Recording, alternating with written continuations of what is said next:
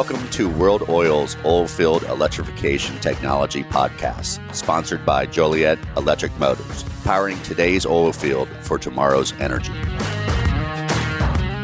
Welcome back, everybody. This is Jim Watkins from World Oil. And I'm Shane Hackenberg with Joliet Electric Motors. Shane, it almost sounds like you forgot your last name, man. Well, you know, it's I've had a, at least a whiskey or two, so it's possible. That's right, because we're here at the wonderful Blend Bar again, recording. This is our favorite place to record podcasts.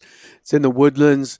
If you haven't been there, its primary function is a whiskey and cigar bar, but they have the most excellent food. If you get a chance to come here and try their lunch, they open at noon. Come here for lunch stay for a whiskey and cigar, you will not regret it. So definitely check them out, right, Shane? Absolutely. And then if you're fortunate enough, you can get a glimpse of the boardroom where we actually conduct this podcast. Oh yeah, this is like a secret room. You yes. can ask them, "Hey, can we see the boardroom?" And it's this private room that you would not believe, but it's where we're sitting now. We're all very relaxed, and we're very lucky to have with us today Russ Bonnett, VP of Global Operations from Relevant Power Solutions. Russ, welcome to the show. Thank you. I'm glad happy to be here. Yeah, and we are happy to have you because you are a real expert in the turbine power world, right? I've been around a long time. That's like a true expert. They never call themselves experts. But the way we always like to start this, Russ, is we want to talk to you a little bit about how did you come to where you're at. And I know you got a long and storied history, so but we don't want to talk about that the whole show. Of course. So, of course. so we so could. T- we easily could. This could be the Russ show, and we could talk about just your history because you got a long, illustrious yeah. history.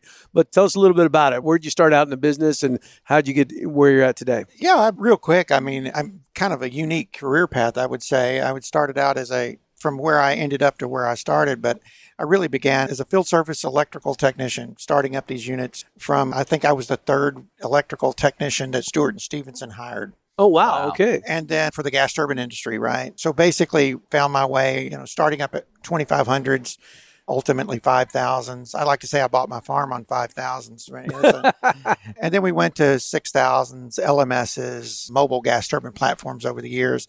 But my career basically started out as a gas turbine technician, moved to site management, moved to project management, moved to, you know, manager of projects, which moved to global execution over all of the aeroderivative gas turbines for 16 year period, which I'm I'm supremely blessed for that experience, taking me all over the globe for many years, working with customers, finding solutions. But a very unique career path, but it's taken me in a lot of places and many millions of miles for sure. Yep. And that's why we'll have to do a Russ show sometime because you got the best stories about working all over the world. But today we're here to talk about turbine power specifically yes, for the oil field and everything that's going on with electrification in the oil field. So tell us a little bit about RPS and how you guys got into this business because it wasn't your business to begin with, right? I mean, yes, electrification is our business, right? So at the end of the day, we got into this world because electrification is our business. Our units, we can tie to the grid in any US, any European, anywhere in the world, just as easy as we can electrify an oil rig station, right? And that's really what the issues were. Our experience at Relevant Power Solutions from, you know, GE, Siemens, and all of the other backgrounds that we've had lend itself well. You know, we have a, a very entrepreneurial organization, very innovative organization with leaders that know how to invest in the products that the customers need. Now, what does the customer need, right? So, you know, from electrification standpoint, they need very fast, quick power that's movable, reliable. It's got to, you know, by the time you get all of that equipment out there, it's got to be, you've got to know that you can count on it. It's got to be there when you need it. And it's got to move fast when it goes to rig down and rig up at the next location, whether that be half a mile away or 16 miles away or whatever. You've got to supply that need to the customer very quickly and it's got to be reliable. That's how we got into that business. Yeah, it's interesting because I mean, obviously, there's a lot of parallels. I mean, producing electricity is producing electricity, exactly. right? Mm-hmm. But are there specific challenges when you're talking about oil field work? I mean, being more remote and in more desolate locations, does that make a difference or does it matter? It's interesting that you say that because in the beginning, you know, the whole concept of package power, right? You know, in Australia, you go to Australia and you'll find out that you need to package all of your power into one unit because labor is like 250 $200 an hour just for an oh, electrician Wow. so you try to eliminate as much external work as possible. And that's one concept, if you will. But then you go into some places in Colombia and some at the time and some places into the African deltas and some of those backwoods areas that you have to work in. And you want to put all of your equipment into one tested piece for a different reason. Number one, it's very difficult to find capability. There's a third reason, and that is to eliminate the construction unknowns. So the more that you can put on a package, external BOP type stuff onto one package, the faster and more reliable you're going to be in those remote locations in the backwoods of Algeria.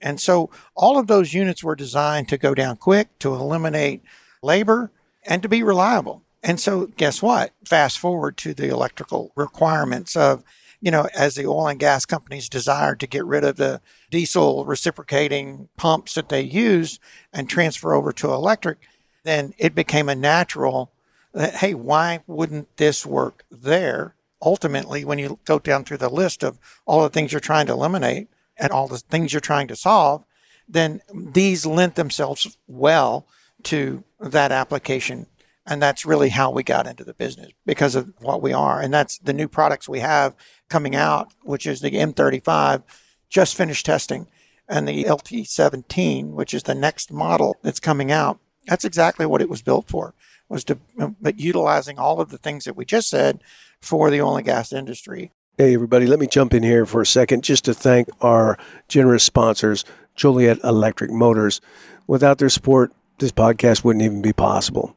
So, for all of your oil filled electric motor needs, whether that's new motors, refurbs, field work, whatever you need, be sure and give Joliet a call. Remember, that's Joliet Electric Motors, powering today's energy and transition for tomorrow's energy needs. Let's get back to the show.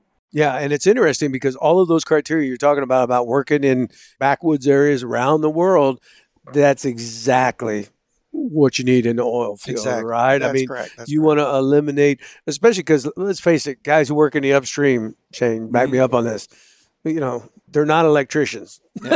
they don't know about electricity. I mean, this is the amazing thing to me is because the electrification of the oil field is causing a change of the workforce blend, if you will. Because now, if you're going to use electricity for everything, now you have to have industrial electricians and guys who know about electricity on site. Whereas before, if you were running a frac fleet, all you needed was guys who knew diesel motors and Yeah, exactly. and frac equipment pumps, right? I mean, Yeah, even more so on the midstream market, like you were saying. Um, those guys, especially, you know, the concept of anything outside of what a 12 volt DC bus or something along those lines, yeah. and going and, and saying, all right, well, you're going to go at 4160 volt, 6600 volt, or you know, even you know, maybe even down the road, you know, high voltage.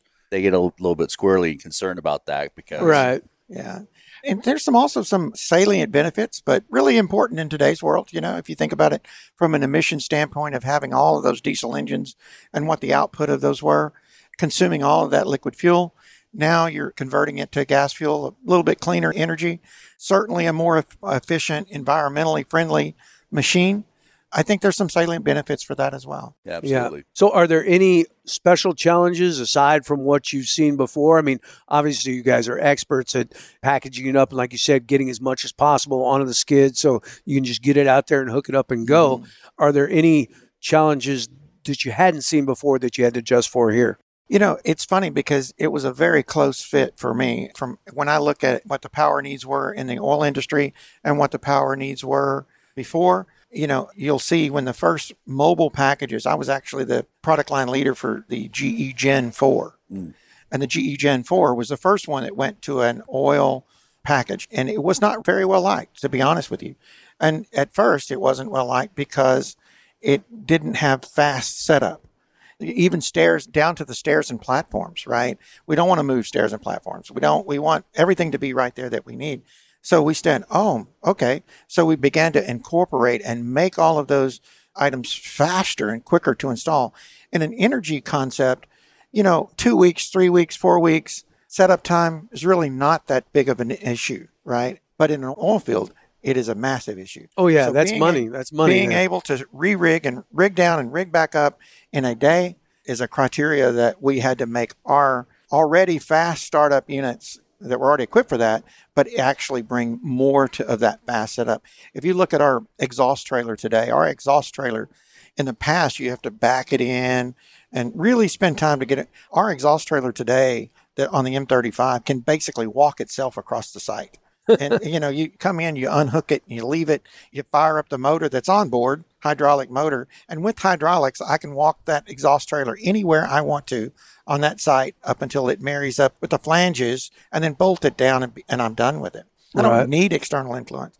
And all of these things we picked up from our oil and gas friends that, you know, trying to get into the market, understanding what we needed to do. But the real big difference for us from an electrification of the oil field, really, the reliability was already there. Right. The capability was already there. But the issue was how fast can you rig down and rig back up? That Nice. was, and that's what we learned. And I think that's where we had to really focus in on this design was really the rig speed. Yeah, well, that is incredible. If you can get that set up or broken down in less than a day, Yeah. that's amazing, right? Because Yeah. what's the average on setting up something like that? I just commissioned a 100 megawatt power plant in Channelview like yesterday. I kind of mentioned that to you before. And my first heavy, it's an LM6000, a little bit bigger plant, but along the same idea, except it goes on a foundation. And my first heavy lift was on January the 6th. So you, Wow. you can imagine still lightning speed for a power plant. Don't get that wrong. But does that work for the oil and gas industry? Absolutely not. It has to be something hmm. that is completely self contained and it's got to be something that can rig down in a day. Yeah. And that's really the big differences that we see. All right. Well, that's impressive. So this this new one that you have coming out, it's tested already and is ready to go. I mean, is it in the field? It's just completed testing in the last week. It's in the shop today being wrapped. It's ready to ship and go out in the field. It will go online in about 20 days. We've sold it to a oil and gas customer, basically who provides those services in the field, and it will be starting up rigs within a month. Can you tell us who that customer is? Lifecycle power. Oh yeah, Lifecycle. We had George had on here a couple episodes ago. So Mhm. that's fascinating. That is Yeah. really really interesting. Yeah. So, I mean, yeah. And what is the turnaround time now? Because, you know, there's a lot of problems. Everybody's talking about, like, oh, wait a second, you know, we got supply chain issues, we got all these other issues. So, if I came to you today and I said, hey, I want one of these new packages you're putting together, how long would I have to wait? That's really a great comment. You know, the world has kind of changed, as we all know, right? It was almost a day, what it was about four months ago now, when all of a sudden, you know, inflation started hitting. When the inflation came in, that's when the long lead started coming in and a lot of things started changing. Thankfully, though, RPS runs what we call a master plan. And if you haven't locked in your engines and you haven't locked in your generators, basically you have no future. Right. And I hate to say it, but Not long lead time. I'm sorry, I have to interject. You have no future. I don't see how you have future because what happens is is that your OEMs today, the people who make the big heavy pieces, are moving their deliveries out to 18 months to 2 years. Wow. I don't know a project I don't I don't know a project development time that can as part of the sales responsibilities that I have, I don't know a project lead time that can survive a 2-year delivery at the moment, right? Yeah, no. I So mean, we have at RPS, like several companies that do, but we have what we call a master plan. And that master plan is buying the long lead equipments, putting us in a position that next year, June, July, we can get you gas turbine power plants online in, in your field, wherever you need it, because we have a master plan. right. And so only now you'd say 12 months, something Mhm. like a 12 month lead time, right? Because we're in that cycle, right? Yeah, yeah. If we were not in that cycle, had we not made that master plan, then you're in a two year cycle today. Yeah, yeah. We've been talking to some people, and I'm sure that we've mentioned before on this podcast the lead times are a year and a half to two. So, and it's not just lead times that you face, right? You face massive price increases, right? oh, yes, yes. so if you haven't locked them in, not only do you face a 18 month to two year lead time on some of this very specialized equipment, like the gas turbine and the generator, copper prices changing the way they are, titanium, that's a great part of the internals of the engine, your pricing is going to change as well. That has an effect on every project that we've ever dealt with, right? What is your capex and how can you manage that? And the longer you wait, the more trouble you're going to be in. Yeah, yeah, yeah. I say it. And so, do you see that with your customers? I mean, because like for life cycle, you quote them a price, it's going to be that same price when you deliver, even though they've ordered it a year ago or whatever it was. Yeah, yeah. To to get there, it's going to be the same price, even though your prices ostensibly have gone up, right? Mhm. Yeah, yeah, And so because we've been able to lock in that value, right? But if you don't lock in that value, then there's no way to be profitable unless you pass that along. Right. And that so not only are you going to quote two years, you're going to quote a higher. You're going to have to quote a much higher price. You're not going to be as competitive. Is my point. Right. And so are you seeing I mean you I don't know. Are you seeing a big increase in demand? I mean, are orders strong? Yeah. So it's great that you mentioned that. You know, remember electrification is my key word for today because I'm not because RPS is not just solely located in the gas turbine for oil field applications, but also for power applications. And I can tell you that the amount of requirements for proposal generation, for inquiries, for, you know, the other thing that there's a salient point here. I don't know how aware you are, but in the past, for many, many years, we have dealt with a tremendous amount of inventory that has been held by the OEMs or customers because projects didn't go, whatever. I can promise you today that inventory is exhausted. So that's the third piece of this is, is that now you're facing the other piece is, is that OEMs in general have stopped their master planning. If you go to General Electric today, you go to Siemens today, it's you're going to find yourself in a situation where it's going to take a very long time because they no longer I was the master planner, if you will, of General Electric for many years. And so I had my one year plan, my two year plan, my three year plan. We're buying engines out one, two, three. And so we would do that. But now today, those master planning long, long term, they don't do that anymore. Now, that's strange to me, right? Because why wouldn't a mm-hmm. manufacturer do some master planning like that to, like you said, for RPS, you know, lock in your costs, make sure you're going to have everything? Why did they give that up? a lot of it has to do with what you're looking at in marketplace today inventory and cash inventory and cash are big play right you have to be able to move this equipment and we talked about this just before we started was the market changed and the 2008 to 2014-ish were just horrible years for Right. gas turbine markets and And so people got stuck with a lot of and they got stuff stuck, on the shelf, right? with a lot of stuff on the shelf. It sat there for a long period of time, and as you know, technology moves on, and the value of that equipment dropped. Well, it has been able to be sold finally, and very few gas turbines exist today that could be picked up off of what we call the gray market. Mhm. But to be clear, that gray market did provide a solution for customers who got into an issue and needed power very quickly. And today that's gone. Wow. there is no more inventory today. So with the longer lead times, because of master planning is pushed out, less inventory, less cash to play with, if you will, that has caused the market to look much different than it did, you know, pre 2008, you know, somewhere in that 2010, 2014 timeframe. Now, a lot of the people who listen to this podcast, these guys are engineers at operating companies, right? Mhm. So, as an expert in knowing the market the way it is now and knowing the volatility of oil and gas prices and all of Mhm. that, I mean, what advice would you give them if they're like, I don't know, we want to electrify our operations, we want to do that. Is it best to go with, you know, just buying something straight out and keeping that asset? Is that a smart play or is rental power a smart play? I mean, you must have some advice for those guys, right? I was kind of thinking about that before we started here, but from my point of view, one of the things that we think of our asset is, is that our asset is clearly a 20, 20 plus year piece of equipment. It's an oh, industrial okay, piece yeah. of equipment that can last. If your business model, if you're sitting there trying to determine what your business model look at, uh, it needs to look like, you know, when we say that we build electrification is a very important word. It's a theme that I'm using here Right. because the oil field is not the only place that needs electricity. And when you start thinking about that, if you look at a, at the M35 particularly, and I'm just using that as an, we try to build it closest to a commodity as we can Mm-hmm. across the globe, right? So when you look at it, can we operate in South America? Can we operate here? Yes, absolutely. Can we operate on liquid fuel? Yes, we can. Can we operate on gas fuel? Yes. Can we run water injection in case emissions becomes a requirement in the future? Yes, absolutely. Can we handle an upgrade when the next big engine comes out? Absolutely.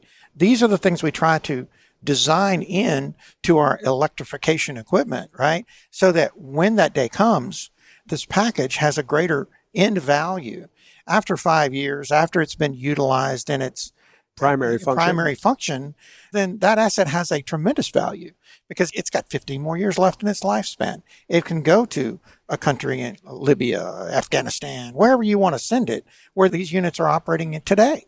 We actually operate a unit, a mobile unit in Afghanistan, first IPP unit in the world in 40 years, let's put it that way. Right. So, you know, the whole idea is that if an operator is trying to make a decision, you know, it's not just what they're going to do with it for the next five years. What is the end value of that asset going to be? And if their model can handle that and they think about it from that perspective, then it makes the economics of buying a unit look a whole lot better. Well, that's what's that's what's so crazy that you know you would think these OEMs would be chomping at the bit to to get their production plants going and master planning again because you know previously you, we were talking. You made a comment that you were you know how many power plants have you done? I've been responsible for 1,200 ga- I mean that's an insane number. So Yeah. I mean so you're coming at this from a global perspective, a macro perspective, and here in the oil field now we in here in our own where we live, Mhm. we have this crazy demand for electrification just in the oil field. Mhm. And you know, my question is, how much you know, how much of the demand that you guys are seeing in you know RFQs and interest is strictly driven by the oil field versus you know global power plant or power power needs? Yeah, so you know, I think that the clearly in the West Texas application, let's just pick on a small Sure. area, right? That area has recently picked up in a big way. You can go drive down the highways. My team is telling me they can't even get to the job site because they're lined up in 18 wheelers. Wow. You know, just 100 18 wheelers lined up going to job sites, you know, re rigging, doing other stuff. So it has picked up significantly over the last, and it's really something recent, right? I could say over the last, since the first of the year, this year, it has really significantly picked up in a big way. And as inventories have gone down, as demand has now increased, a lot of the gray market units are gone. There's no other solutions. And I think that's why, that's why, uh, I mean, obviously, demand is driven, you know, what do we call the oil? co- It's always barrel, how much does a barrel of oil cost? Right. Exactly. And that's really where we're seeing that. So, yes, demand has picked up, and yes, costs have gone up, but we're seeing it in the oil field. It's hard to say whether that's it's gone from zero to 100% because it, it's not quite that, but it has definitely increased significantly in the oil field. And then electrification all over the world is also struggling as well, right? For to meet the demands because of the so many changes have happened since the 2008 2014 timeframe. Yeah, and we were talking about that about population growth and how Yeah. power plants, you know, were designed for a certain amount of max capacity, and now because of population growth, because Mhm. of climate change, all of that stuff. But because the demand has increased in certain periods, people are looking to these mobile turbine plants to fill the gap, right? When, like for example, we could have used th- some of those in here in Texas last year, right? Yeah, we could. That would have that would have been great. it would have been great. And you know, pre 2008, I mentioned that before. Right. You know, the world was so definable. It was so easy. Pre 2008, you know, everything in the world fell into two places. And oil and gas was in there, but everything fell in the world in two places. It was either A, it was what we call planners, and B, non-planners. And, plan- and it fell into United States, Europe, some Russia, some South Africa, and then it would be the planners. But they always had the 5, 10, 20 year plan. And very little did we play in that. We played 35% of our market was in there. And that was basically some bridge power, as you mentioned Mhm. before, when we're nodal support in those areas. And then also you would find that, you know, some IPPs that needed some steam hosting and those types of areas. So we operated there in some way from an electrification standpoint. But overseas, it's different. 35 megawatts in the United States doesn't mean much, but you go to Guatemala, it means a lot.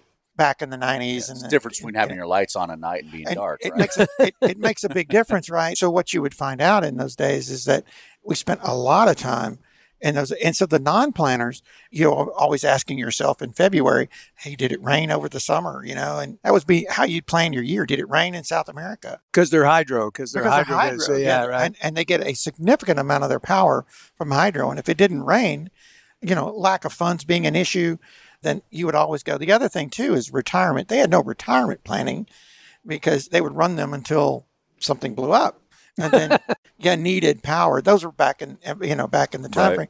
But and so 2008 was so wonderful because you knew exactly where your load was going to come from. Post 2008 is when the world changed. And that's when distributive power, they call it distributive power, came in. And that was when all of the solar and the wind, which I am not part of, right? But the solar and wind changed our business forever. And it has, and it will. It will never be the same.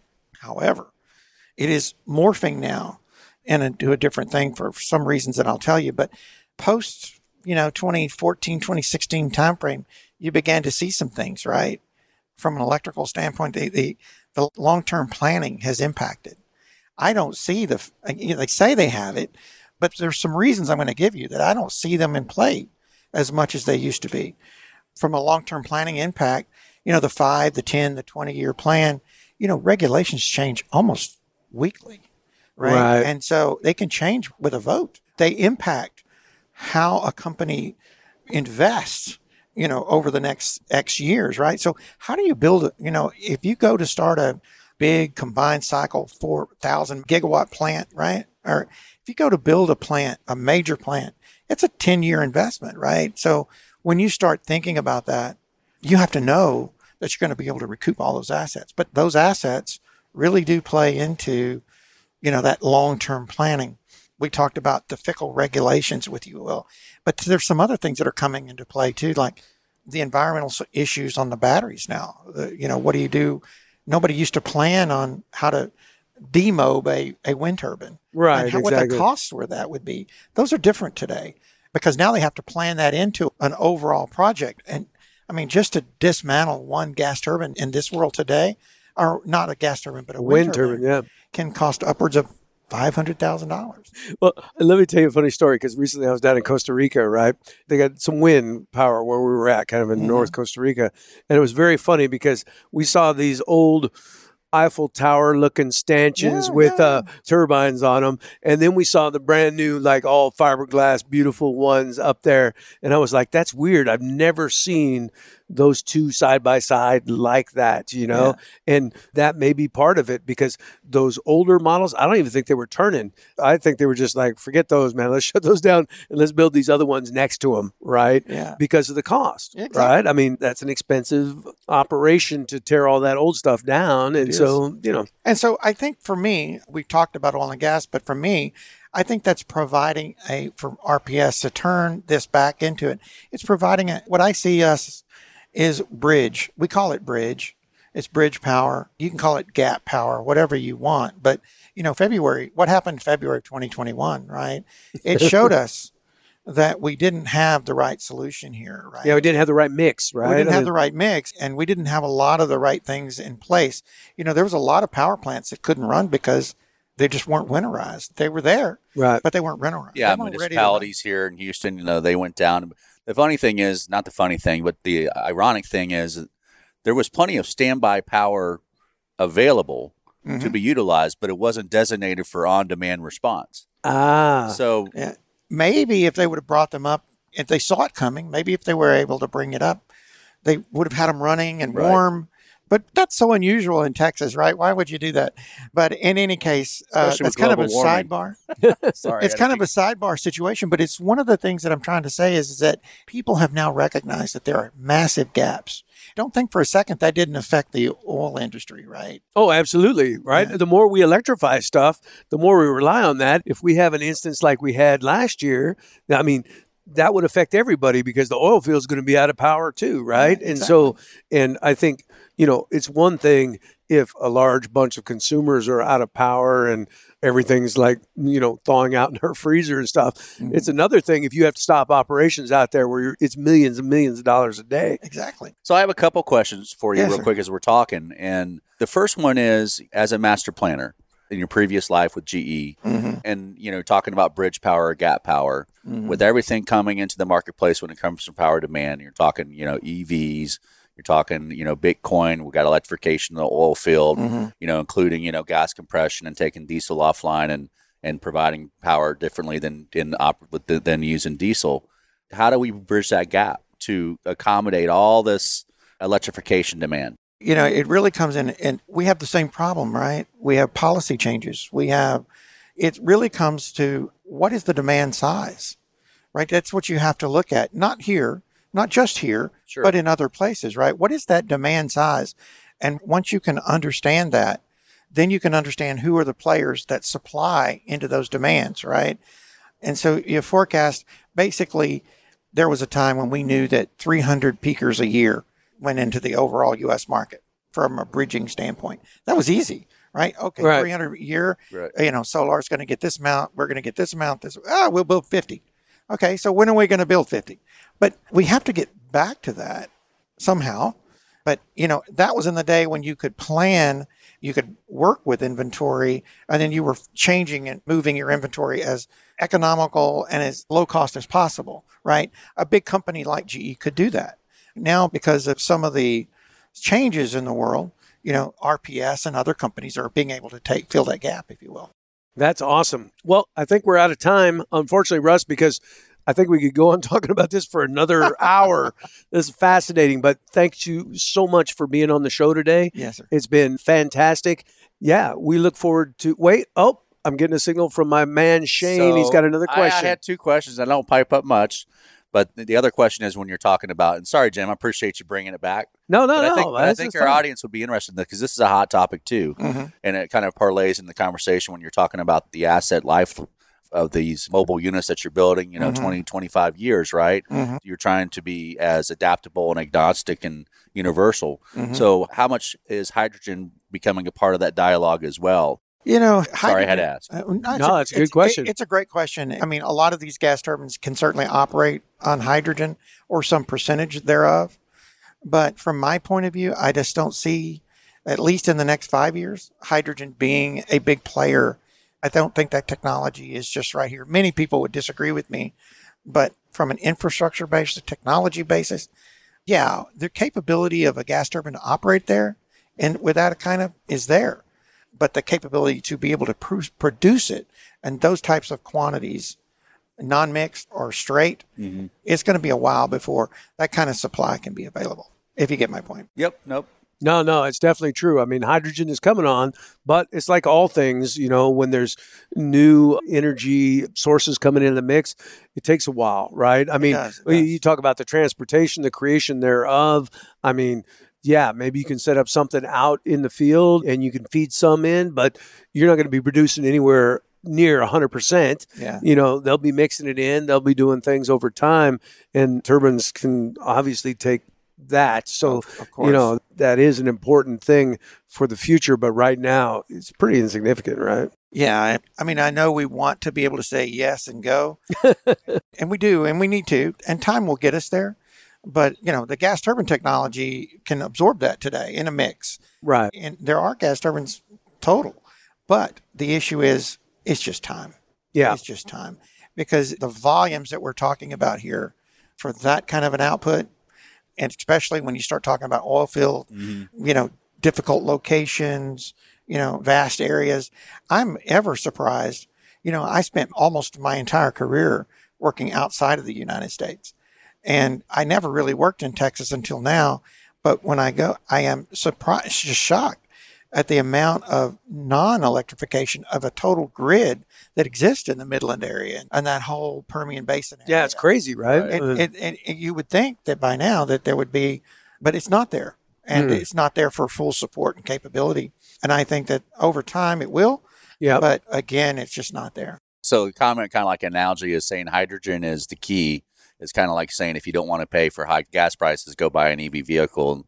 Yeah. If you don't have the money to spend on it, I shouldn't say this, but from a subsidy, from a subsidy perspective, you know, where would we be today on wind? And I just ask you one question as we close: Where would we be today on wind and solar if subsidies didn't exist? exactly.